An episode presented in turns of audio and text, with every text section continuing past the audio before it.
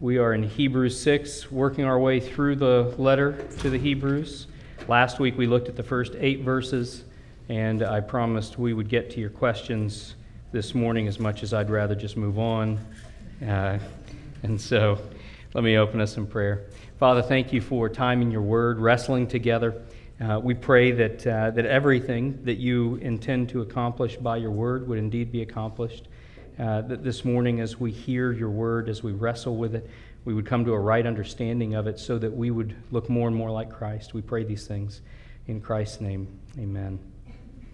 Okay, so last week we looked at 6, 1 through 8, which, uh, if you weren't with us last week, is, uh, is one of the more difficult passages. Uh, it's one of several warning passages where the author of Hebrews issues really serious warnings to the community and we need to begin by, and I'm kind of reviewing quickly last week's uh, time together, we need to begin by remembering who he's writing to.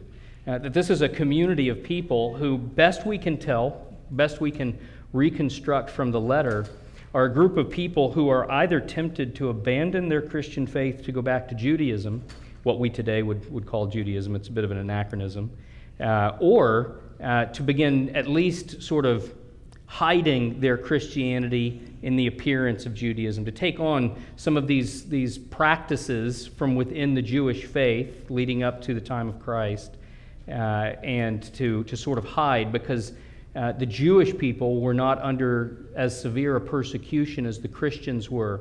Remember, there's a, a period uh, of time, a brief period in the first century, where there's not nearly, on the part of the Romans, uh, as much differentiation between Christians and Jews. Christianity just appears to be another sect of the Jewish religion.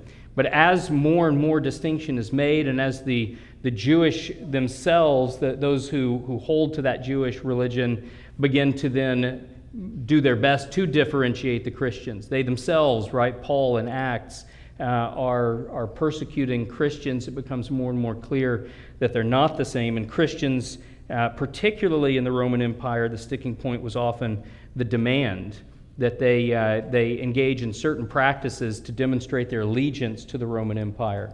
Practices that violated their conscience, required them to engage in, uh, in pagan worship that the Christians simply refused to do. And for this reason, they come under persecution. It appears to be the case here. Dating the book of Hebrews, remember, is a bit difficult but, uh, but probably the, the best dating is to about the time of the Nero persecution. And so, uh, due to persecution, they are tempted to abandon the faith and, uh, or to mix their faith in a way that is simply not acceptable. The author of Hebrews, then, is his big project is to hold Christ up as greater than anything they might go back to particularly in the law of Moses. All of these things in the law of Moses are intended to point to the Messiah uh, who, who fulfills those things. Uh, he is the one towards whom those figures are pointing. And Christ comes and fulfills those things uh, so that so many of those images, so much of that, uh, that temple practice that they were required to engage in is no longer necessary. And so the author of Hebrews, his project through most of the book is to say Christ is greater than this thing in the law of Moses that you might go back to. He's greater than this thing in the, the law of Moses that you might go back to. We've seen that he's a greater messenger than the angels, a greater messenger than the prophets. Uh, and we've, uh, we've seen in the previous chapters that Jesus is greater than Moses himself, who is, uh, is perhaps the greatest figure in the Old Testament. And so, uh, we come up to chapter 6, and it would, it's natural, isn't it? If you're writing, if you're addressing yourself to a community of people tempted to, to abandon the faith or to uh, effectively abandon the faith by mixing it with false worship, uh, it would be natural not only to hold Christ up as better, worthy even of your suffering, uh, but also to give stern warnings about the consequences of departing from that faith. And so that's what we saw last week in the first eight verses. Uh, so, that said, I'm going to stop and ask if there are any questions on those eight verses, and if there aren't, we'll move on. Okay, hearing no questions, we're going to go on to verse 9. Are there any questions? David. David uh, prepped me for his question. Assuming you've stuck with the question and you didn't switch it out on me.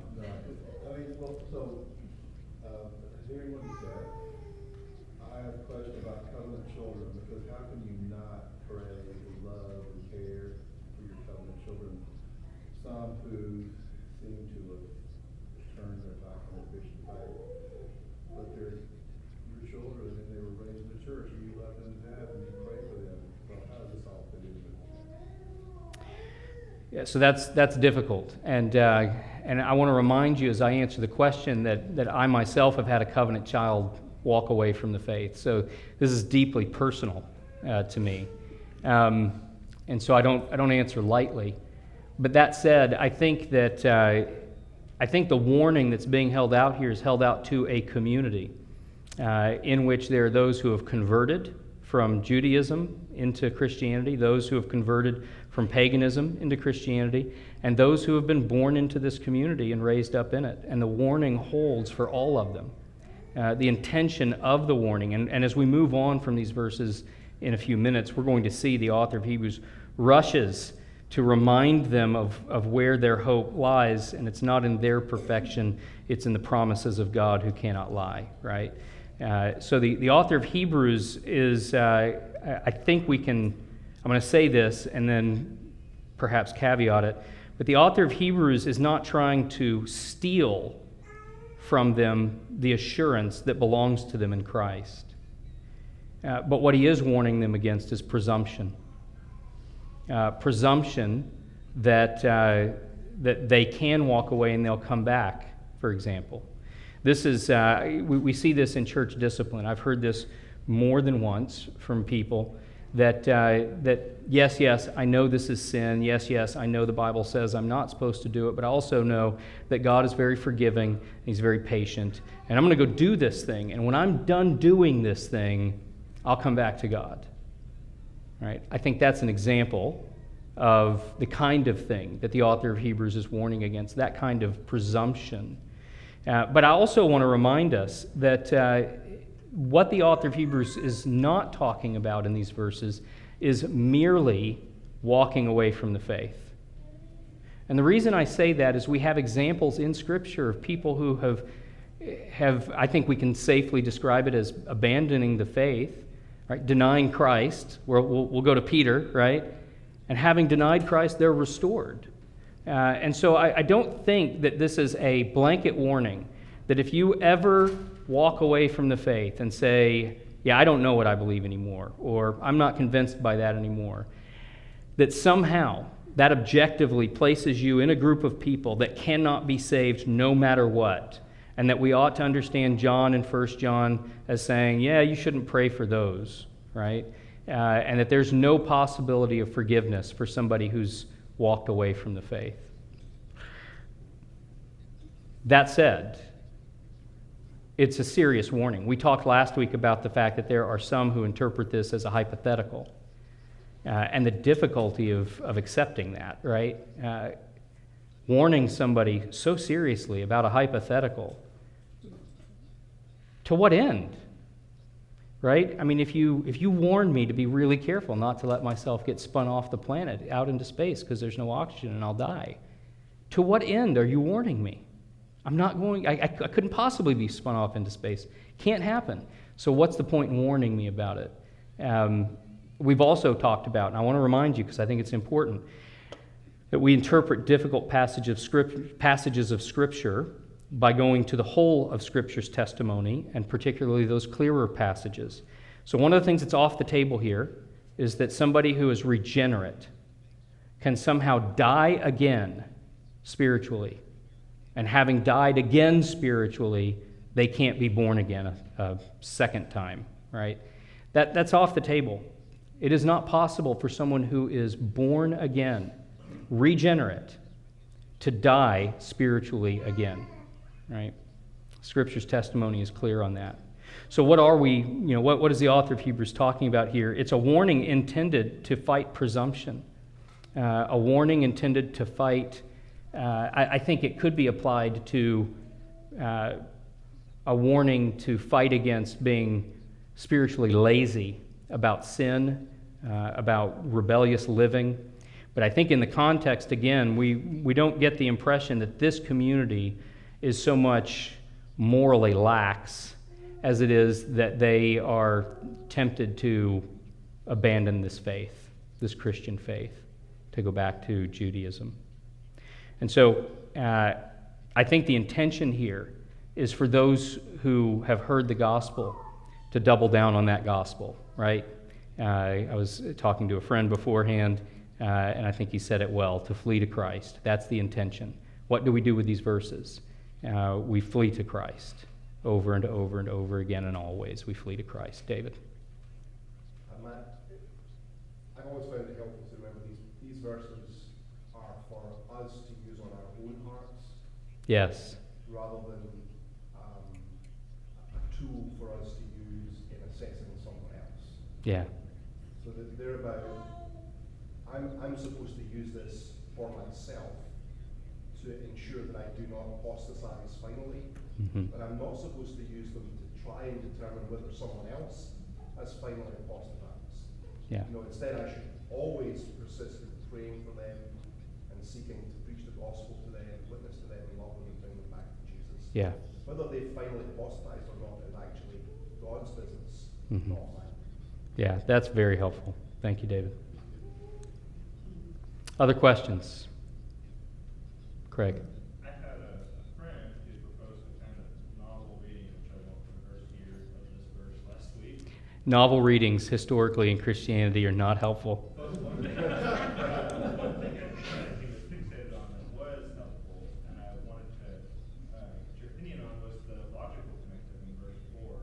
The for it is impossible, or however the guard, and somehow this warning comes out of the previous, something in the previous context regarding why we aren't going to go back over the elementary doctrine.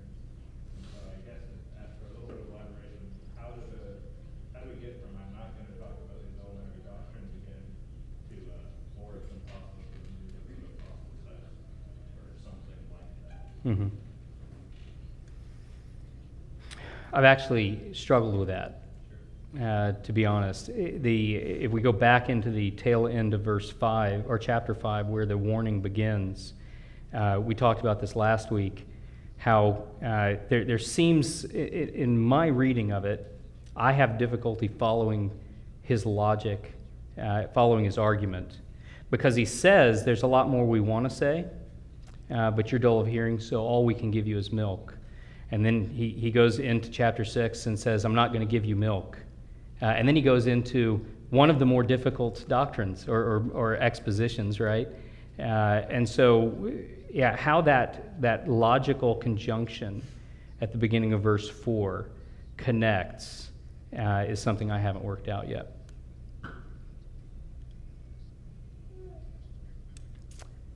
Uh, let's see.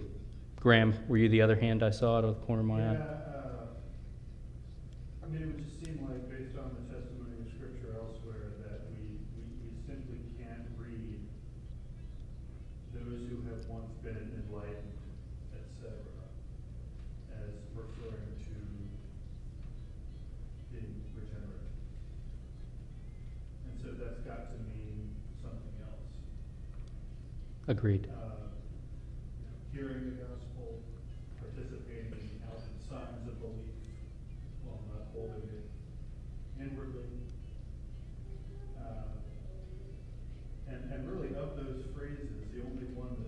trouble reading in that more limited sense is, and have shared in the Holy Spirit. hmm I think even that, if we squint, we can understand this. Yeah, a lot of squinting in Hebrews 6.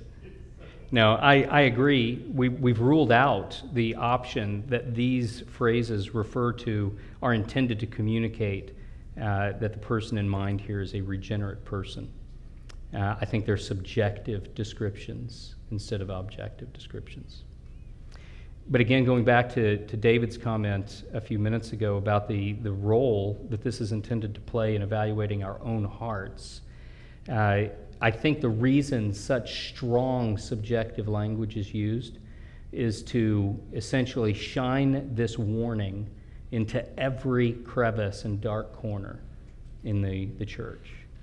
Uh, which is to say, if you hear this warning and you say, well, he's not talking about me, I've tasted the heavenly gift, right? I've shared in the Holy Spirit, uh, I've, I've, I've got all these experiences, and, uh, and so that couldn't be me. I'm going to move on. No sense in dwelling on this. Uh, he says, no, no, I'm, I'm talking about you. Uh, you. You don't get to hide in an experience of something, though experiences are real. It's not a denial of experience. We're not Gnostics. Uh, and God does graciously, uh, mercifully, uh, in experience as a part of the Christian life. But experience too often is subjective. Uh, and the warning he's issuing here, I think the author of Hebrews is not, he doesn't want anybody to flee into a subjective experience for their assurance. Um, and so, if that's where you're going to go to try and skip uh, this warning, or to, to read it real quick and go, Is that me? Nope, not me, and move on, he's saying, No, you're going to have to spend a little more time on this than that. Um, and I think that's consistent with where he goes in verse 9 and through to the end of the chapter, in pointing us back to the promises of God as the hope and basis of our assurance. Other questions? Nathan. Crucifying Christ again. Uh, I'm not aware of any other passages where that, that language is used. It's fairly unique in this passage.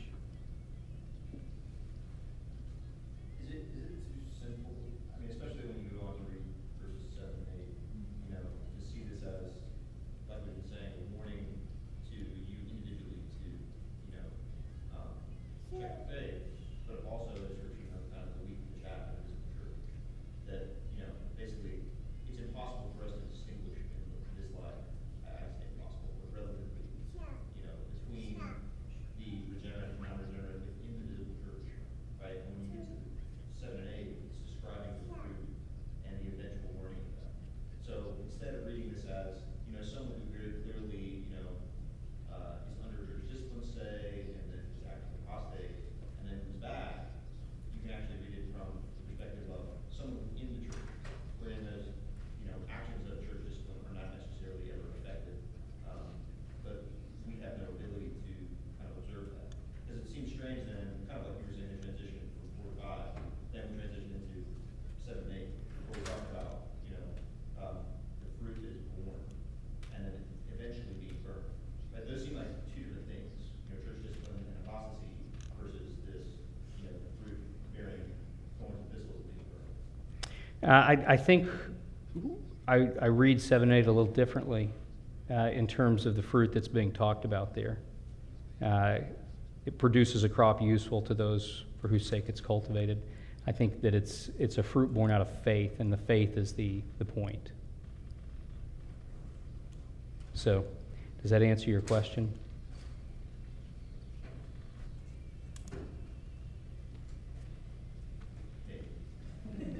I'm going to take that as a go. Any other questions? JD?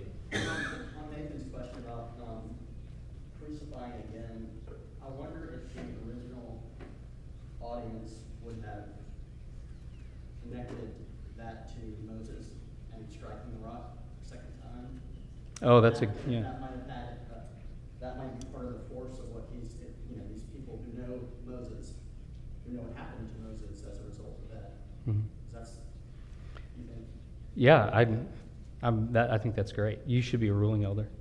Um, yeah. No, eh, what, what I love about this is we've been, we've been finding, haven't we, all the way through Hebrews, the, uh, the underlying uh, references to the Exodus. That, that it's, in fact, I don't think we've had a Sunday where we've read a new portion of the text and we've not found references to the Exodus. Uh, very occasionally explicit, but usually it's implicit, isn't it? Uh, yeah, I would love to explore that some more. Um, and so what he, what JD's talking about is in the Exodus account, there's a point at which the people are grumbling because they don't have water. They're out in a, a desert area. And God says to Moses, uh, I'm going to go before you and stand on the rock, strike the rock, and water will come out.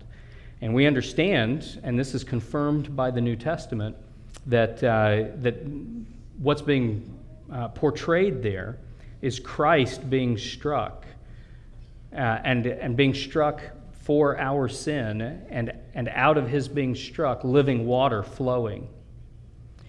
But then there's a second account where God says to Moses, Now speak to the rock.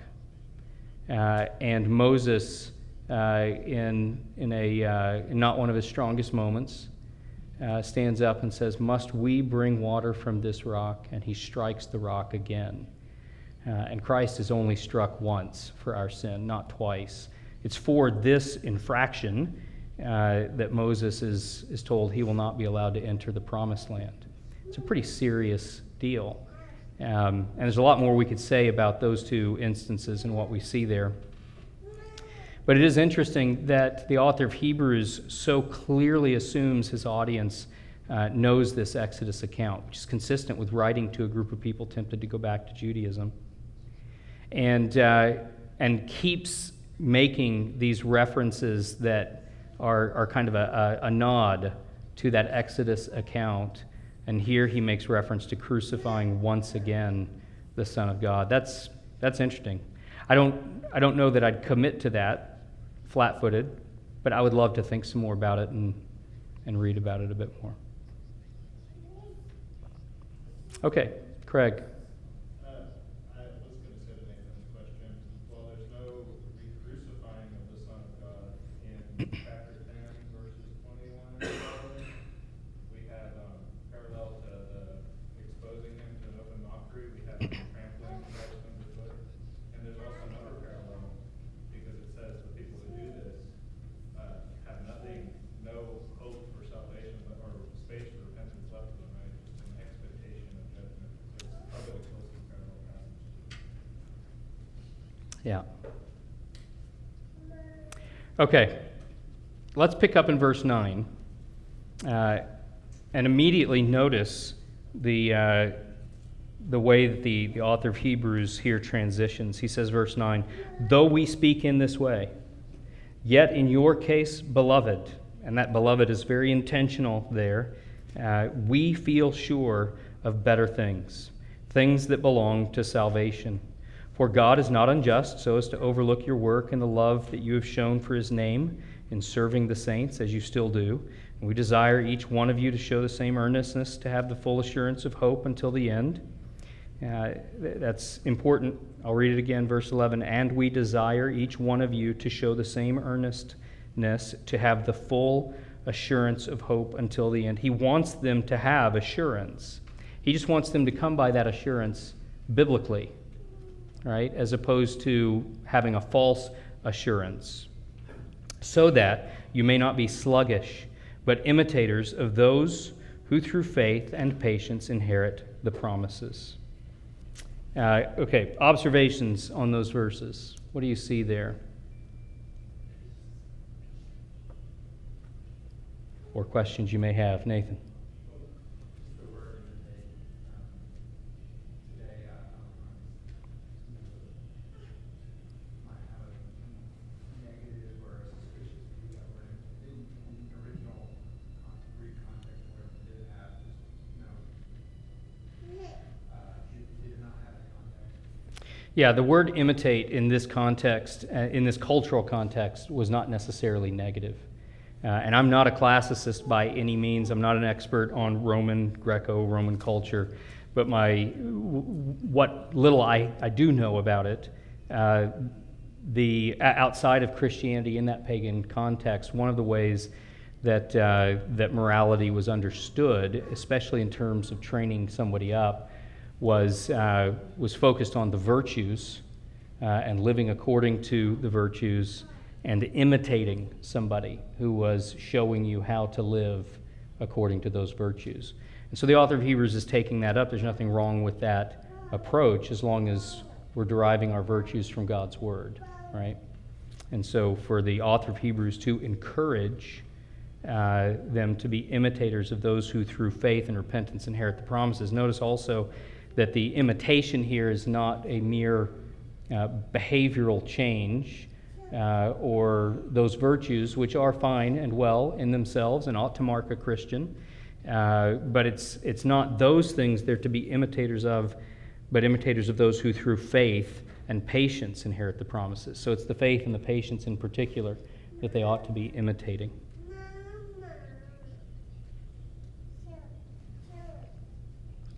So the, the author of Hebrews here has come out of the, the stern aspect of the warning, the very serious encouragement uh, to carefully consider, uh, and into a statement of his desire to actually, uh, for them to have assurance, uh, a properly grounded assurance. And in verse 13, he moves to the proper grounds for that assurance. And here we do have a, a logical conjunction for. Uh, that, so, so based on, on what he's been saying, we understand he's now giving the basis for that assurance that he wants them to have. For when God made a promise to Abraham, since he had no one greater by whom to swear, he swore by himself, saying, Surely I will bless you and multiply you. And thus Abraham, having patiently waited, obtained the promise. For people swear by something greater than themselves, and in all their disputes, an oath is final for confirmation. So, when God desired to show more convincingly to the heirs of the promise the unchangeable character of his purpose, he guaranteed it with an oath, so that by two unchangeable things in which it is impossible for God to lie, we who have fled for refuge might have strong encouragement to hold fast to the hope set before us. We have this as a sure and steadfast anchor of the soul, a hope that enters into the inner place behind the curtain where Jesus has gone as a forerunner on our behalf, having become a high priest forever after the order of Melchizedek. Here, the author of Hebrews returns us to where he left off in chapter 5, verse 10. Uh, so, notice here what is our hope grounded in? What is our assurance grounded in? Uh, it's grounded in God who has made promises. And his argument is uh, that when somebody wants to guarantee something, uh, they do two things. They, they take an oath, and they swear that oath by somebody greater than themselves. Well, there is nobody greater than God, and so God swears the oath by himself. So it's an oath sworn by himself, uh, doubly, if you will, impressing upon us the certainty of the promises of God.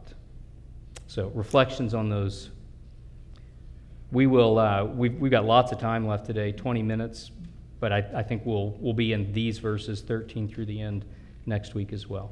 Okay, so let me go to Chase. I saw Chase hand, and we'll come back to Marcia. Yeah, just a, you know, when we move to Abraham here, it makes me think so much of uh, Genesis 15, of a similar of when God institutes that covenant, and then yet another instance of where typically you would have somebody else do something, but in here God doing it to himself. So just like he swears by himself here back in Genesis 15 with those promises to Abraham, with a punishment that would typically fall on, on Abraham for disobedience. God says those will fall on him. Uh, so that, and then just, and also I love as a part of that, where it says when God makes those promises, he's gonna bless, bless Abraham and multiply him. And then, then it says what Abraham did, and it was just, he waited. There wasn't anything he did, he didn't have to earn those promises or collect them, he just waited for God to give it to him. Yeah, and we talked about this last week, didn't we? That, that it's not, uh, the author's concern is not with a point in time, uh, it's with an enduring quality of faith.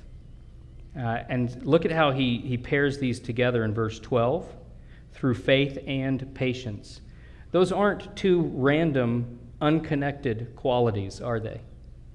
Faith, by its very nature, requires patience. It involves patience. We are waiting and waiting in belief, right? We trust the promises. We know God is going to fulfill them.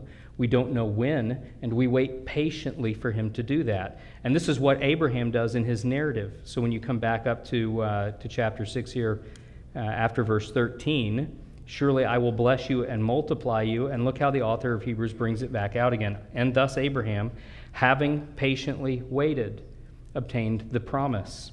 Uh, so faith and patience are going together here. Uh, it's an enduring, uh, an endurance that the author of Hebrews is focused on. Uh, that language is, is also present in uh, elsewhere here in chapter 6, verses 9 through 12. So, uh, verse 11, and we desire each one of you to show the same earnestness to have the full, full assurance of hope until the end. Right? There's an enduring quality to that faith and that hope that the author is calling them to and hopes for them. Uh, okay, what else in 13 through the end of 6?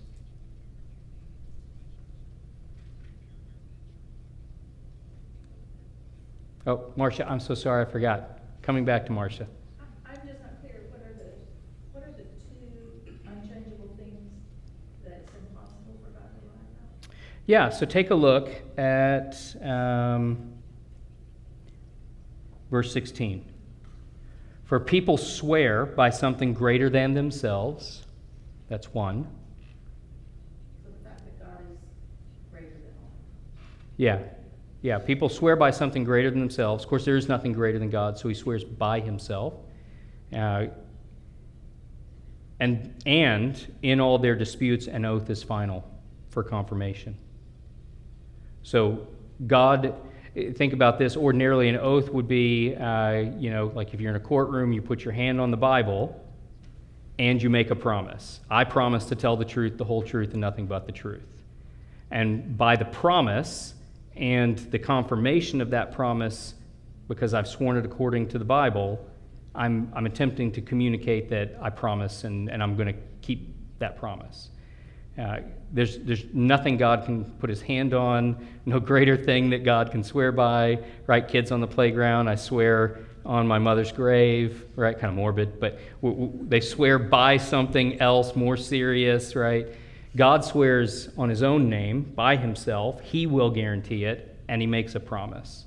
Uh, he swears an oath, right? what else?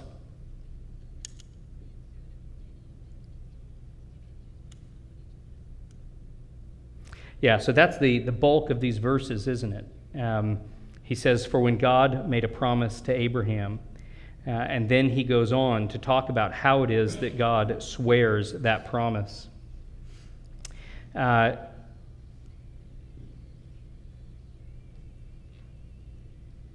it's interesting that he goes to Abraham. Abraham here, what's the, the reason for Abraham? Why Abraham as an example?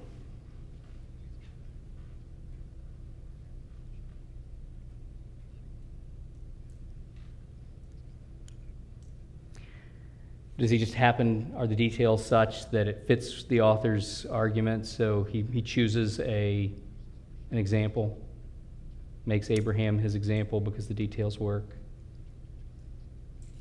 Why Abraham? Yeah, he's talking about the covenant with Abraham. And, and what's, is there any ongoing significance of the covenant with Abraham?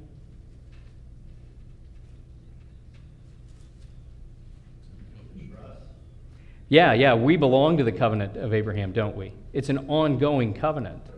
Uh, remember, in context here, he's moving towards grounding their assurance. And so he's grounding it, uh, of course, ultimately grounding it in the character of God. God has made promises, God keeps his promises.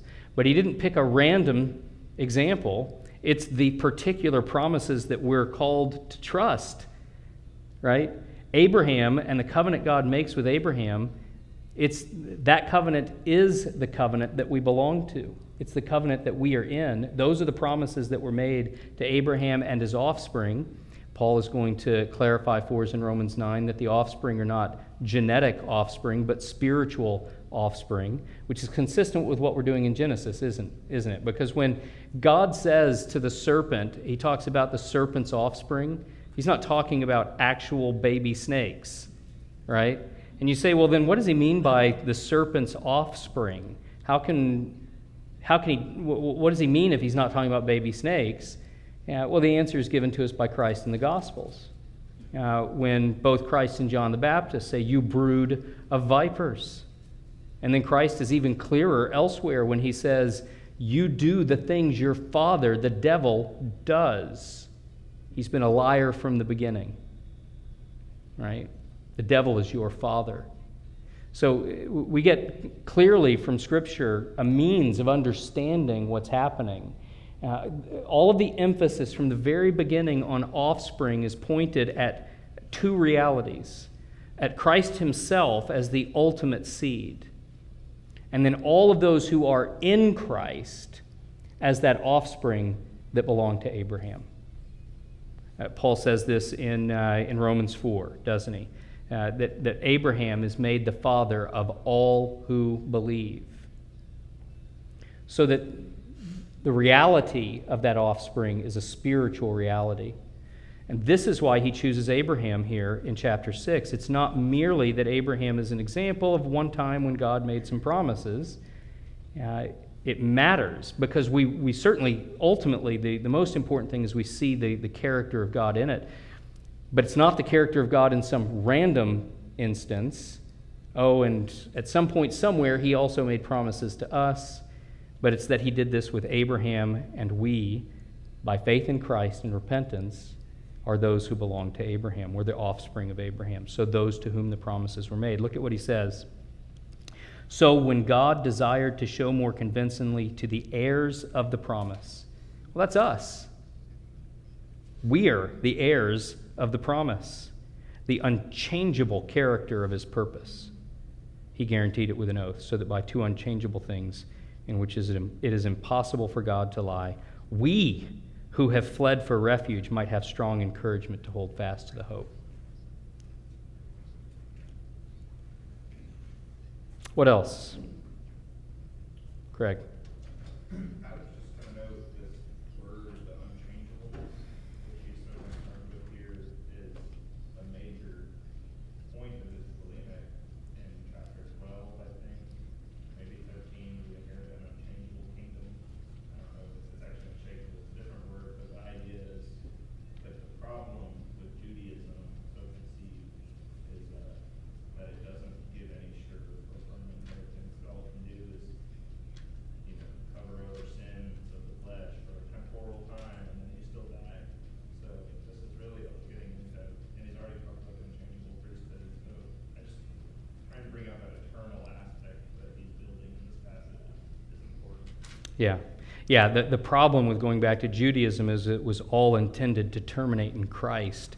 So if you abandon Christ, you're not even going back to that, that Old Testament practice, right? It's just outward forms, is all it is. And it has no value because it's just outward forms. And the one that all of it terminates in, Jesus Christ, you've rejected. And so there's no value in it to you. It can't accomplish anything for you to go back and just go through the motions of taking sacrifices to the temple.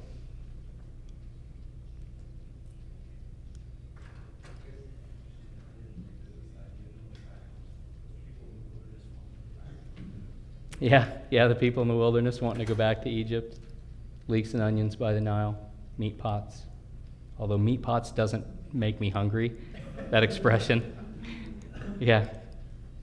Um, the fact that he's focusing on promises of God, it seems that we can miss the fact that really it extends to the whole scripture, since it's all God breathed. hmm And that is the foundation for our faith and our belief. We didn't have Bible, we'd lost, right? Yeah. I don't know if that's a stretch.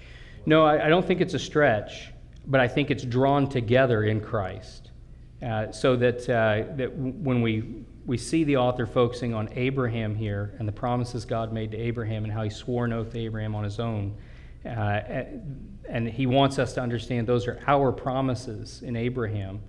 That doesn't negate the fact that all of the promises of Scripture are yes and amen in Jesus Christ. Jesus Christ is the fulfillment of the promises made to Abraham and his offspring, right?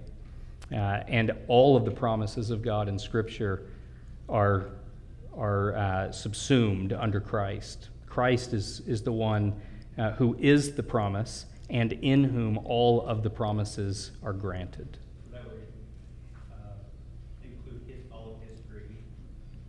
Yeah.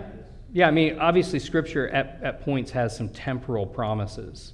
Uh, and so uh, we, wouldn't, we wouldn't say that those temporal promises are included, except in as much as they were intended to point to greater promises that are eternal.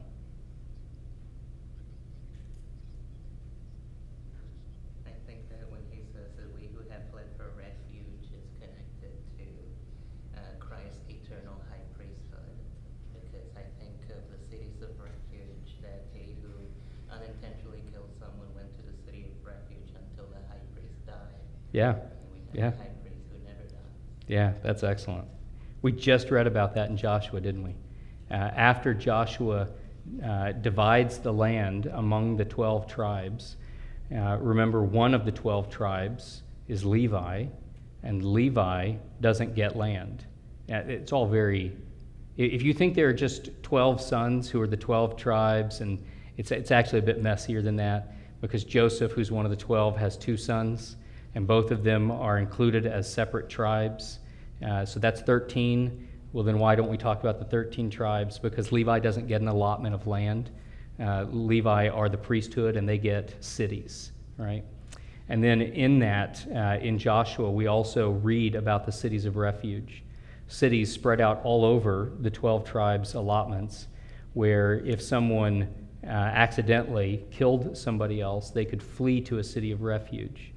And in the city of refuge, they were to be protected by the elders of that city uh, until the high priest died, right? And so uh, it is interesting that the author of Hebrews uses this language that we who have fled for refuge might have strong encouragement to hold fast to the hope set before us. And of course, the high priest is, uh, is Jesus Christ. Yeah, that's good. What else?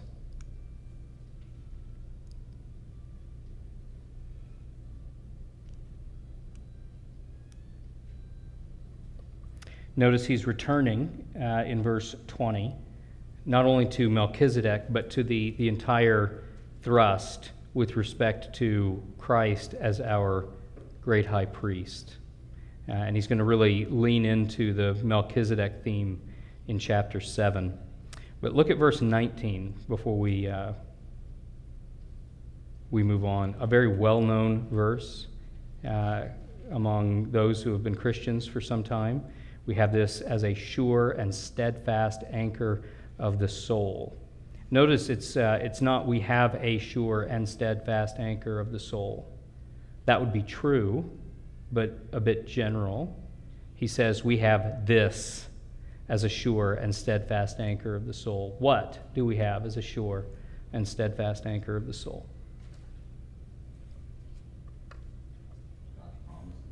Yeah, God's promises, right? This oath God swore by himself, that's the sure and steadfast anchor of the soul, right? If we read up to it. So when God desired to show, verse 17, more convincingly to the heirs of the promise, the unchangeable character of his purpose, he guaranteed it with an oath, so that by two unchangeable things in which it is impossible for God to lie, we who have fled for refuge might have strong encouragement to hold fast to the hope set before us.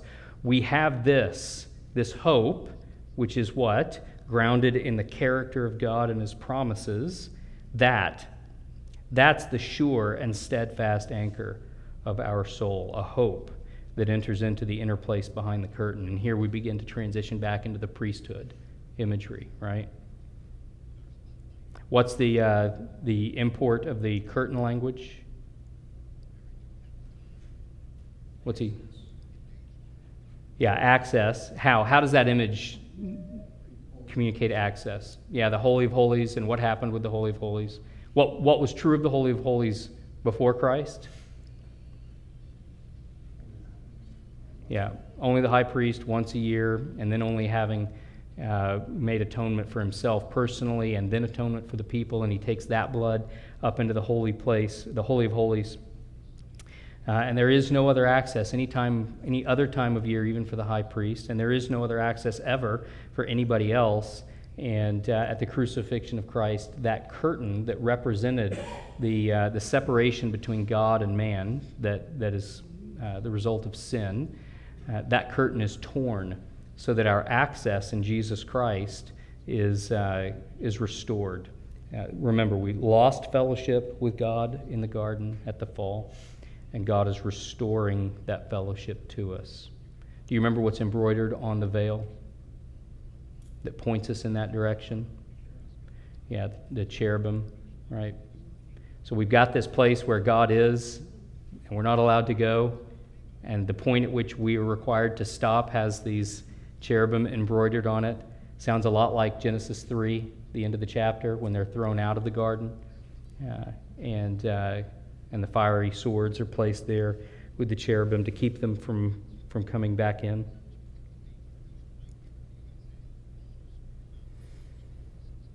So we have this. Uh, that is the hope that is ours in the unbreakable promises of God as a sure and steadfast anchor of the soul.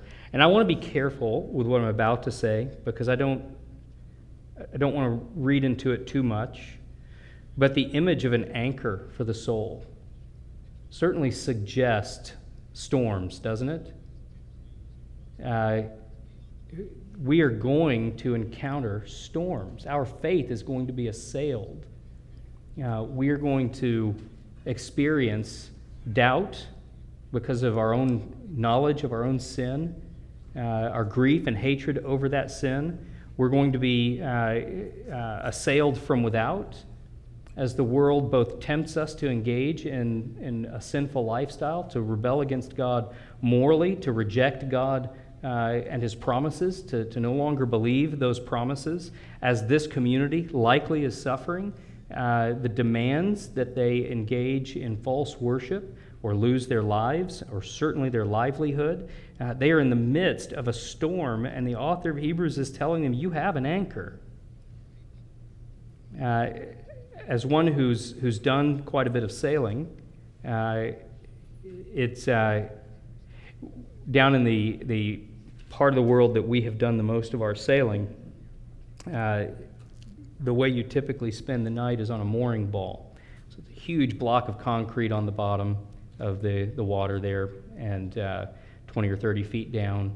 It's got a, a line coming off of it and a float at the top so that it's always available there on the surface and you come up and you, you hook your, your boat into it. And you would think that given the opportunity to do that or to drop anchor someplace, you'd rather do that, right? Nice and secure. You tie a line around it, big concrete block on the bottom. But the reality is, more boats are damaged on moorings than boats that are properly anchored. Uh, if I know I'm going to weather a storm overnight, I would much rather be properly anchored than on a mooring. Uh, properly anchored uh, a boat is quite secure. The wind can change directions. The wind can blow and then be still, and then blow and be still. A boat on anchor, assuming again that it's properly anchored, is going to, uh, to weather that, that storm quite effectively.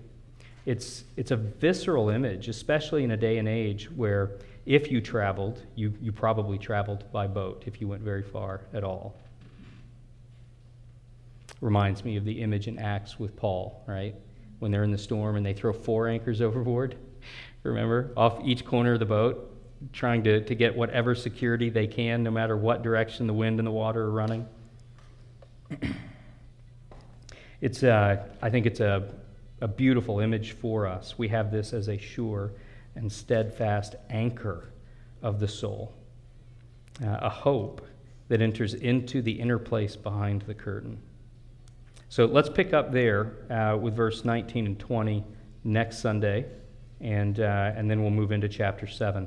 Okay, we're out of time. Let me close this in prayer. Father, we thank you uh, that we do indeed have this, uh, this anchor of the soul, uh, that our hope is sure, that it's grounded in your perfection, grounded in your promises, which cannot be broken.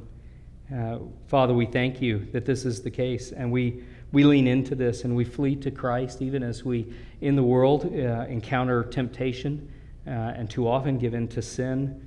Father, uh, we thank you that our hope is not in our ability uh, to always only ever perform perfectly, uh, but our hope is entirely in Jesus Christ. We pray that knowing this, uh, we would not use that as a license to engage in sin that we would not be presumptuous about the, uh, the likelihood of waltzing out and then waltzing back in anytime we like. Uh, but that, Father, we would search our hearts, that you would open our eyes to, uh, to know our hearts, uh, that we would love you, that we would love your word, that we would pursue hard after righteousness in this life and rejoice in the forgiveness that's ours even as we fail. We pray these things in Christ's name. Amen.